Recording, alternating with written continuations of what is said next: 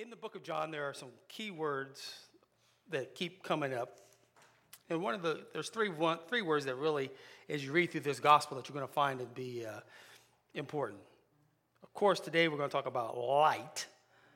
But the other two words are, along with light, is life and darkness. And these are the words that make a repeated appearance throughout the book of John and even in his other book, 1 John, 2 John, 3 John. There's much to be said about light and how important it is just to our existence. The use of light in terms of the sun and, and that process that we learned in school, photosynthesis. Remember back in the day when you're sitting in science class and you had to go through all that?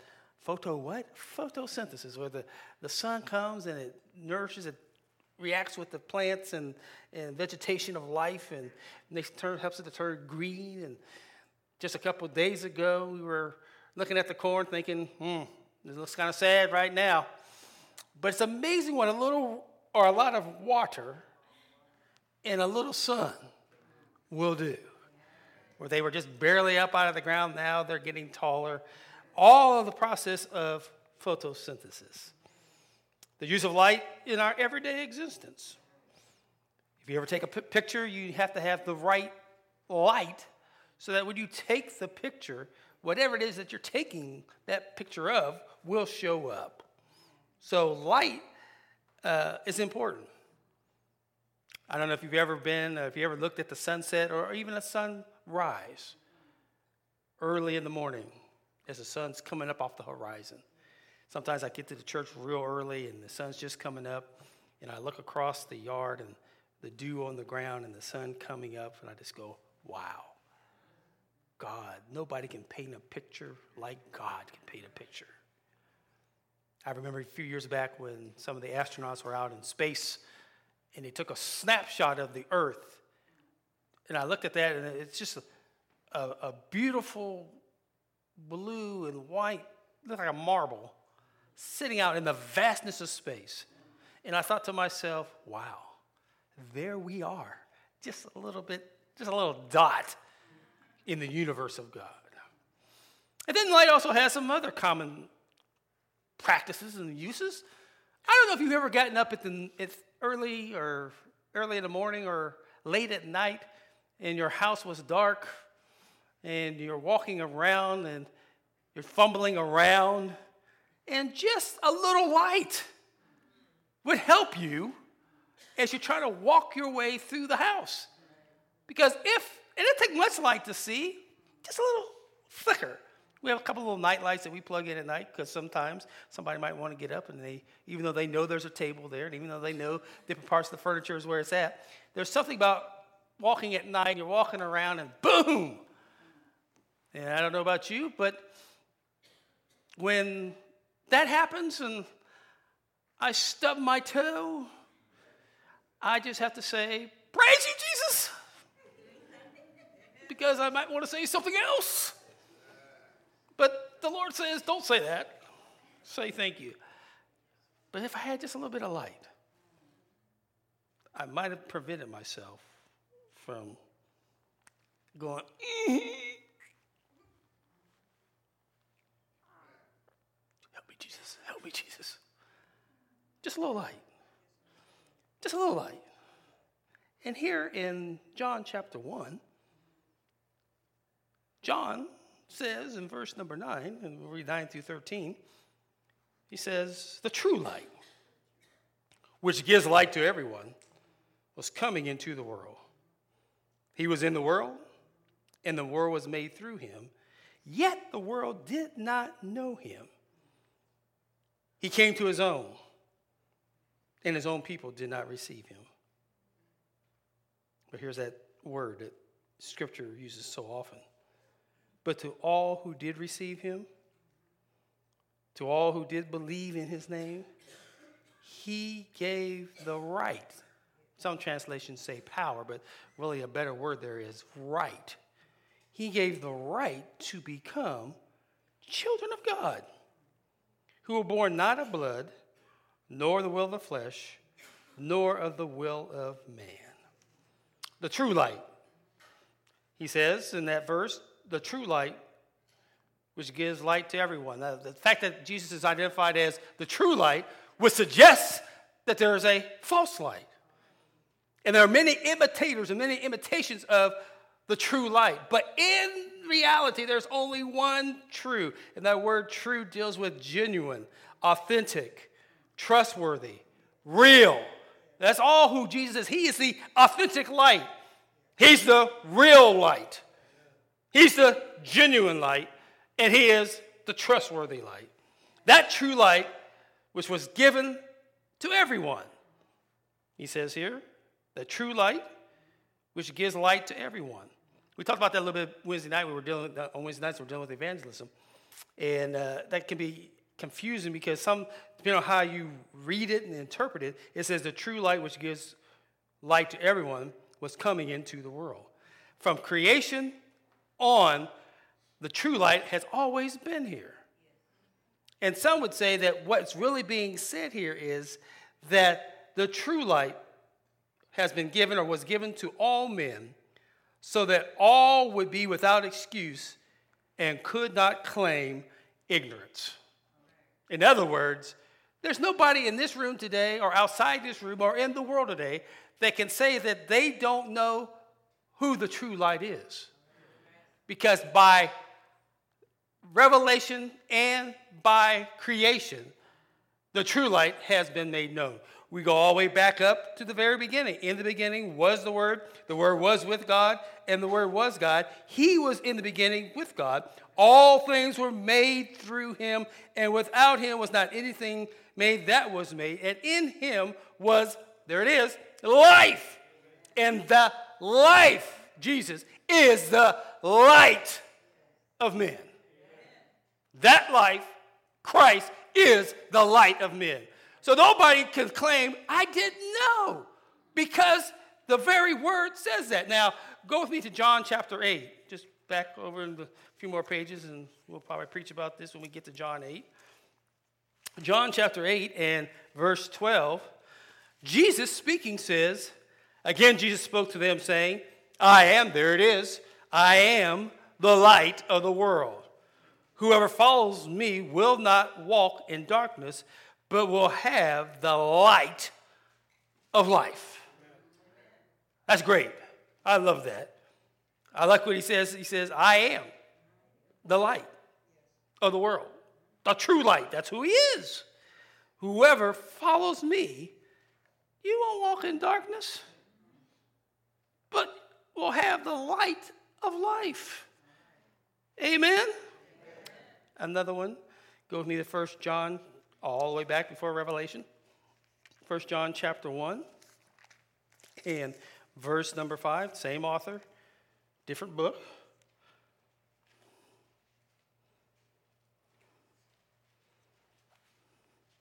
First John chapter 1 and verse 5. John says, This is the message we have heard from him, and we proclaim to you.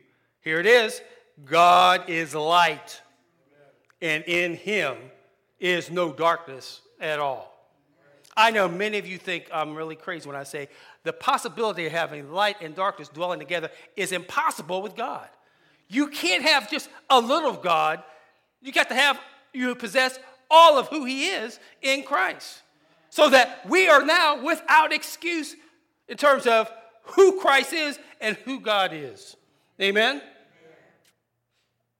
It's the idea like this Everybody in here lives in a house. And everybody that has a house is connected to a grid, whether it be DP&L, CG&E, whatever you got, okay? That supplies your electricity. Now here it is. Every house has the potential to have electricity. But if you elect not to use the power that's at your disposal, in other words, it's not mandatory, it's compulsory that you can either use it or not use it. You have access to light or you don't have access to light. And that is true with Christ. We've been given all the light that we need. What our problem is, is that we need to know that now that Christ has come, belief or unbelief is no longer a crisis of our intellect, it is a crisis of the will. We either believe or we don't believe. You can't to do this thing. It's not about what I think and how I process all that. It comes down to my will. Either I accept the fact that Christ is the true light, or I don't believe that he's a true light. And when a darkened mind chooses to remain in darkness, it is not is to be the blame of that individual because he's made that choice. If you remain in darkness, it's because you have elected by your will to remain in darkness. Amen? And that's why he comes, comes back and tells us here in John chapter 1, verse 9. The true light, which gives light to everyone, was coming into the world. And he was in the world, and the world was made through him, yet the world did not know him. How can you have Christ with you and not know him? Amen? He lived here on the earth for 33 and a half years, and yet, he all the miracles that he did, all the things that he's done, yet what we find out in this verse, in these verses, is he came to his own, and his own didn't know him. Not just the Jews, but those of us that are Gentiles.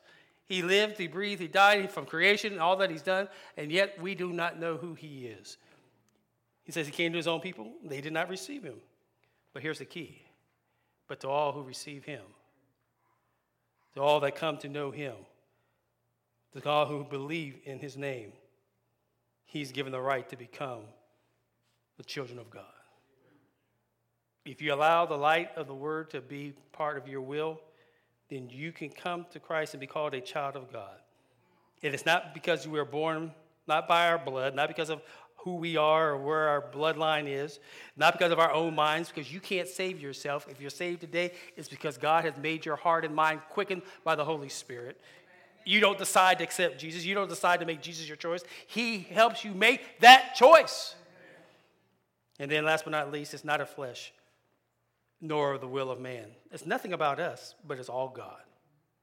Amen. Amen. And what I love about this is that salvation has been freely given to us all. And if you're here today and don't know Jesus, guess what? You don't have to stay in that state. The penalty for your sin has already been paid by the blood of Jesus.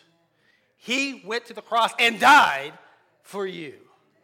So that really, if you're here today and don't know Christ and know the power of his resurrection, guess what? You're without excuse.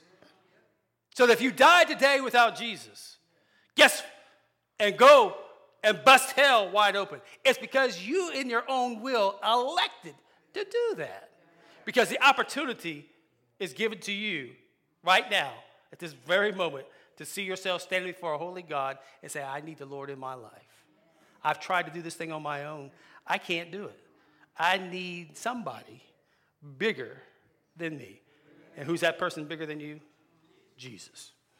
He died that we might live. And if you're here today and don't know Jesus, you can come down here today and say, you know what?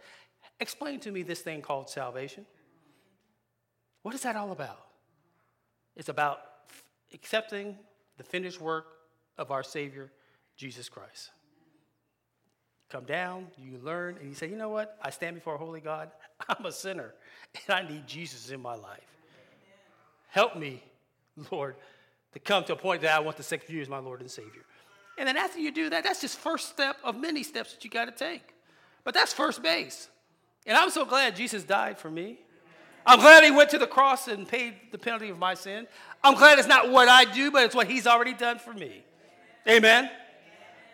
And I'm saved today, not because I'm the pastor, not because I'm the preacher, not because I'm this or that. I'm saved today because of what Jesus did for me over 2,000 years ago in his mind's eye, he saw a little boy growing up by the name of Byron McGee. And one day he said, Byron, you're going to come and you're going to accept me as your Lord and Savior. And that is going to be the first step of many steps throughout your so far 57 years. And I don't know what tomorrow holds, but I know he holds the future. I know he holds the present moment. And I know he's held everything that happened in my past. And I would not change anything for what he's done for me because I know he loves me and he has the very best in store for me. He said it all when he said, I've come to give you life and to give you life more abundant. Whatever that abundance is. And we look at abundance as having a whole lot.